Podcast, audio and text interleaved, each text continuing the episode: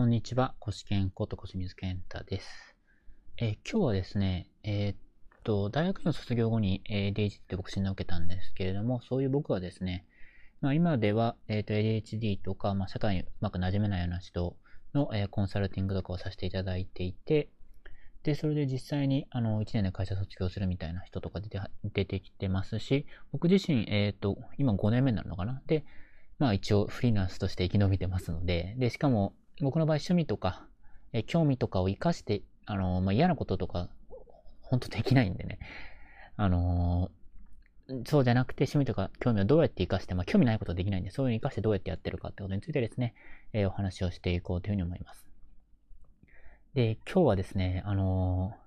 ー、ちょっとすごい身の上話になっちゃうんで ちょっと退屈だったら申し訳ないんですけど、この前ですね、あの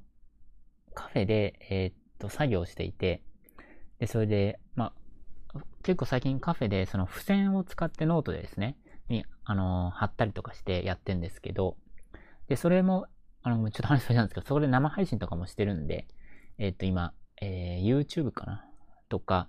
あとは Facebook グループで ADH の自分に投資する会ってやってますので、調べれば出てくると思いますのね。そこで、そのクローズドのグループで、実際に僕はですね、どうやってこの、例えば、今回のこの喋るための原稿とか原案を作ってるかとか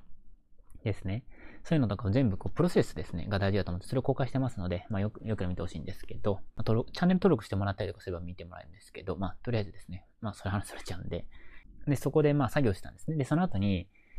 ちょっと近くの中華屋さんに目が移っちゃったんですね。本当はカフェ行った後にいつも弁当買ってお昼食べて、それでまた作業するみたいな。で、その後に、えっと、まあ、中華屋さん行ったんですよね。で、中古ショップで。で、それで、ちょうどね、10時半ぐらいに開くところで10時半に入ったんですよね。で、なんか面白そうなとこ吸い寄せられるように行っちゃったんですよね。で、それで店内のこうウィンドショップをしてて、あるものが目についちゃったんですけど、トランペットね、を買っちゃったんですよね。弁当買うつもりはトランペット買っちゃって。なんですけど、まあね、最初はね、あの、買おうかどうか悩んでて、他の商品見てたら、まいろいろ中華さんなんで電化製品あるんですけど、なんかだんだんね、トランペットのことがね、頭から離れなくなっちゃったんですよね。で、もう一回ですね、その楽器売り屋さんの方に戻ってみて、そのトランペットめちゃくちゃ安くて、で、普通に15万ぐらいだったなと思うんですけど、まあ、結局、まあ、買っちゃったんですよね。なんか欲しいと思った時に、ちょっと考えてみるのが、自分の中でビジョンが自然と浮かぶかどうかってことをイメージその大事な、イメージとかその、かどうかで買うのを決めるのは大事だなと思ってるんですよね。例えば僕だったら河原でトランペット吹いてる自分とかですね、ソフトケースに、もうかソフトケースも買ったんですけどね、トランペット入れて電車を乗って、乗っている自分とかね、まあ、トランペット吹いてる自分みたいなのがね、こう思い浮かんじゃったんですよね。だからある程度値段がしても、まあ、そんな買ってどうすんのっていうのが来ても、もう、もうやりたいからね、やりたいための言い訳するんですよ。例えば今回みたいにこうやって、あのー、この音声で発信するとかね、あと Facebook ライブでとか YouTube ライブで喋るとか。なんでもうね、理性の頭働かないんですよね。最初はね、あのー、まあ、ちょっとね、思想ここで試し引きもできないし、もうダメかなと思って、結局買っちゃったっていうことなんです。何が言いたいかっていうとですね、ま結構思いつきで行動すること結構あるんですよね、僕ね。なんですけど、それが悪いのかっていうと、僕はそう思ってないってことなんです。特にこれからの時代って、まあコロナがこう流行ったみたいに、あの、本当にほんの少しの先の未来ですら、そう、なんか、何かが起こったら、パンデミックみたいなことってまた起こるかもしれないと言ってる人もいるんですよね。だから本当に、まあ、今回一緒のことで、あの、一気に状況って変わっちゃったりするんですよね。今までのその長期的にね、計画をね、立っても、その計画通りに進んでいくことってほぼないと思うんですよね。もちろん未来予測出してる人もいますけれども、そうやって大まかなものですよね。それよりも時代の変化にちゃんと波に乗ること、時代の変化の波に乗ってどうやって生きるのかってこと、まあ、波乗りですよね。山登るよりも波乗りに乗るやり方を覚える方が僕は重要なんじゃないかなと思ってます。だから、何かっていうと、計画するよりも臨機応変さが大事だというふうに思ってるってことなんです。僕の場合はですね、最初に衝動でこうやっちゃうこととかあるんですけど、そ、とか、まあ、外的要因でこう、起こった変化ですね、を確認してから、ちゃんと、まあ、その現状を確認してから、その対策が発展させていくっていう感じなんですよね。で、えー、っと、これは本当にこれから重要になると思っていて、あのー、なんでかっていうと、やっぱり人工知能が出てきて出てきたりして、Amazon とかで、あのー、なんていうんですか、レコメンド機能でなんかこう、予定調和的なものが増えてきてると思ってるんですね。まあ、これ買ったら次これだし、とか、意外性がなくなってきちゃった？と思ってるんです。だからみんなが同じ行動するようになってきちゃうってことなんですよね。本当に。だから、あのー、なんか、こう、衝動とか予期しない行動をする ことが大事だと思ってて、こういうことをしちゃう場合っていうのは、やっぱ臨機応変さが重要で、僕はそれは、これジャズが趣味なんですけど、それ即興の音楽なんで、そこから学んだなと思ってるんです。もちろんね、計画がダメと言ってるんじゃなくて、方向性を持たせることは重要だと思ってるんです。どういう方向でやっていくのか。でも、そこで方向性だけ決めた後は、その出来事がね、まあいろんな、まあ、特にあの例外処理とも言うんですけど、経営は例外処理だっていう人もいるんですけれども、あのー、ちゃんとそれに合わせて行動していく。まあ、ちゃんと想定、想定、ある程度のことを想定して、何か来た時でも、あの、対処できるように、対処できるような自分になっておくっていうことなんです。例えば、ジャズだったら、あのー、事前にですね、いろんな奏法とかですね、まあ、いろんな手持ちを持っていくんですよね。持っておいて、その場でこう発展させていく。まあ、例えば、ね、バンドメンバーの人がなんかなんかこう盛り上げてきたら、それに対応してやっていくみたいなね、ことが重要なんです。だから、何が言いたいかというと、こういうね、ジャズみたいな、その、アーティストのように生きることっていうのがこれから大事だっていうふうに思ってます。まあ、こういう即興でね、アーティストでこう生きる、即興で、即興のアーティストですね。に生きていけば相対的な出来事に対処する方法も、こう、アイデアがいろいろ湧いてきてね、対処する方法も思いつきますし、で、その出来事を利用してより良い、まあ、人生を構築できると思ってるんです。まあ、こんな感じで、あのー、僕はどうせ計画はもちろん立ててるんですけど、立ててるというか方向性を立ててるっていう感じなんですけど、そんなにうまく計画的に全部いくわけではないんですね。だから、あの、直立な生き方は無理だと分かったんですけど、でも収入の安定はしたいなっていうふうにはやっぱり思ってますし、アーティスティックに生きるんですけど収入を安定させたいっていう人はいるんじゃないかなと思います。まあ特に僕みたいなビビリの場合はね、チャレンジできないからね、そもそもね、収入が大丈夫だと思えないとね、そういう不安が消え、なんですか？不安材料が消えないと。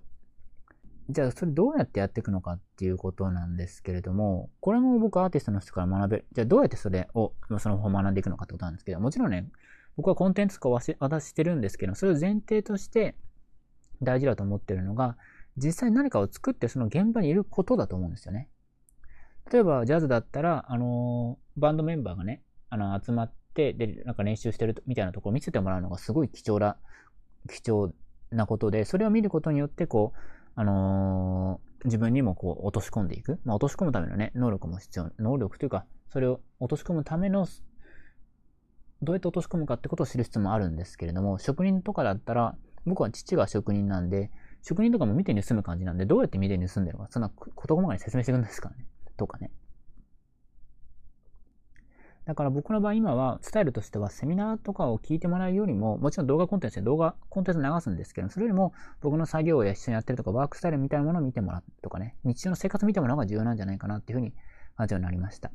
なので今一緒に作業するとかね、あのー、そういう、あのー、リアルの会とかビデオ通話の、ビデオ通話、 Zoom 使ってそういう会を設けてるんですね。で、その体験版ってことで、えー、っと、今、えー、お茶会をやってます。で、えー、っと、まあ、ただね、あのビジネスの話とか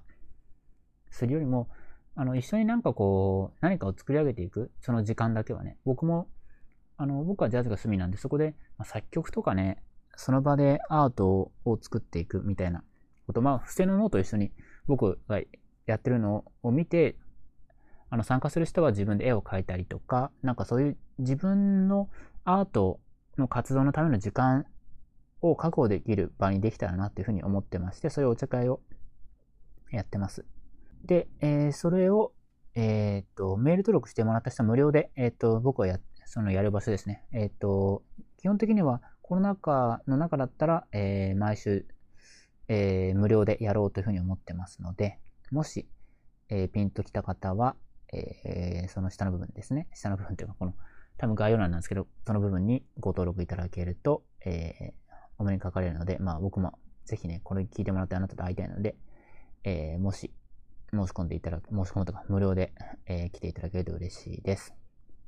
っていう感じでまとめますと、まあ、衝動買い生かすには、やっぱりその臨機応変さですよね。もちろんね、あのーあれですよ。そんな、だから、だからじゃ200万とかそんな投資しろって言ってるわけではなくて、なんか買いたいなって気持ちがあった時に、あのまあ、最悪の事態をね、想定して、それが乗り越えられるぐらいだったら、衝動買いしてみて、で、それで、じゃあこれどうやって使おうかなというふうに考えてみてもらえればと思います。僕自身今トランペット買いましたけれども、えー今日も、えー YouTube で、えーライブ配信して、あの、チャンネル登録した人だけにわかるように、あの、限定公開の配信をしてます。で、そこで質問に答えたりとかね、あと、そのさっきのね、ADHD の自分に投資する回とかで、えーっと、吹きながら、えーっと、質問に答えるっていう回をやってますので、本当にね、そのおかげでなんかトランペットをなんか練習できるようになりますし、皆さんの質問にも答えられて役に立てるし、なんか、お互いにとってハッピーじゃんというふうに思ったんですよね。だからなんか衝動が来た時に、それが、えっ、と、自分の価値観に沿った衝動だったら、えっ、と、うまくいくって言えばいいのかな。自分の日常の中でやってる、やれそうなこと、まあ僕は今までずっと音楽を練習してきましたから、これからもやれそうなことと結びつけて接点を持てるようにしたいなと思ってまして、まあ、まあそういうのもいろいろ考えて今回、えーまあ最初はね、衝動的に買っちゃったんですけど、そこから考えてやるようにしていますので、まあ今日なんかね、参考になれると嬉しいなと思います。こういうふうにね、趣味とかね、興味なことを、えっ、と、移せるように僕もなってきまして、このやり方を、えっ、と、この聞いてるね、人とか、えまあ社会に馴染めないなっていう人ですね。まあ、ついついね、仕事よりもこう趣味とか興味ある方にしか意識がいっちゃうっていう人に役に立てればと思ってますので、えーこのチャンネルとかなんかフォローしてもらえると嬉しいです。まあ、さっき言ったように YouTube とか Facebook のグループで、え質問にも答えてますので、もしピンときた方は、えーっと、タム概要欄に貼っておきますので、そちらもご登録いただけると嬉しいです。えーということで、えー、ご試験ことご清水健太でした。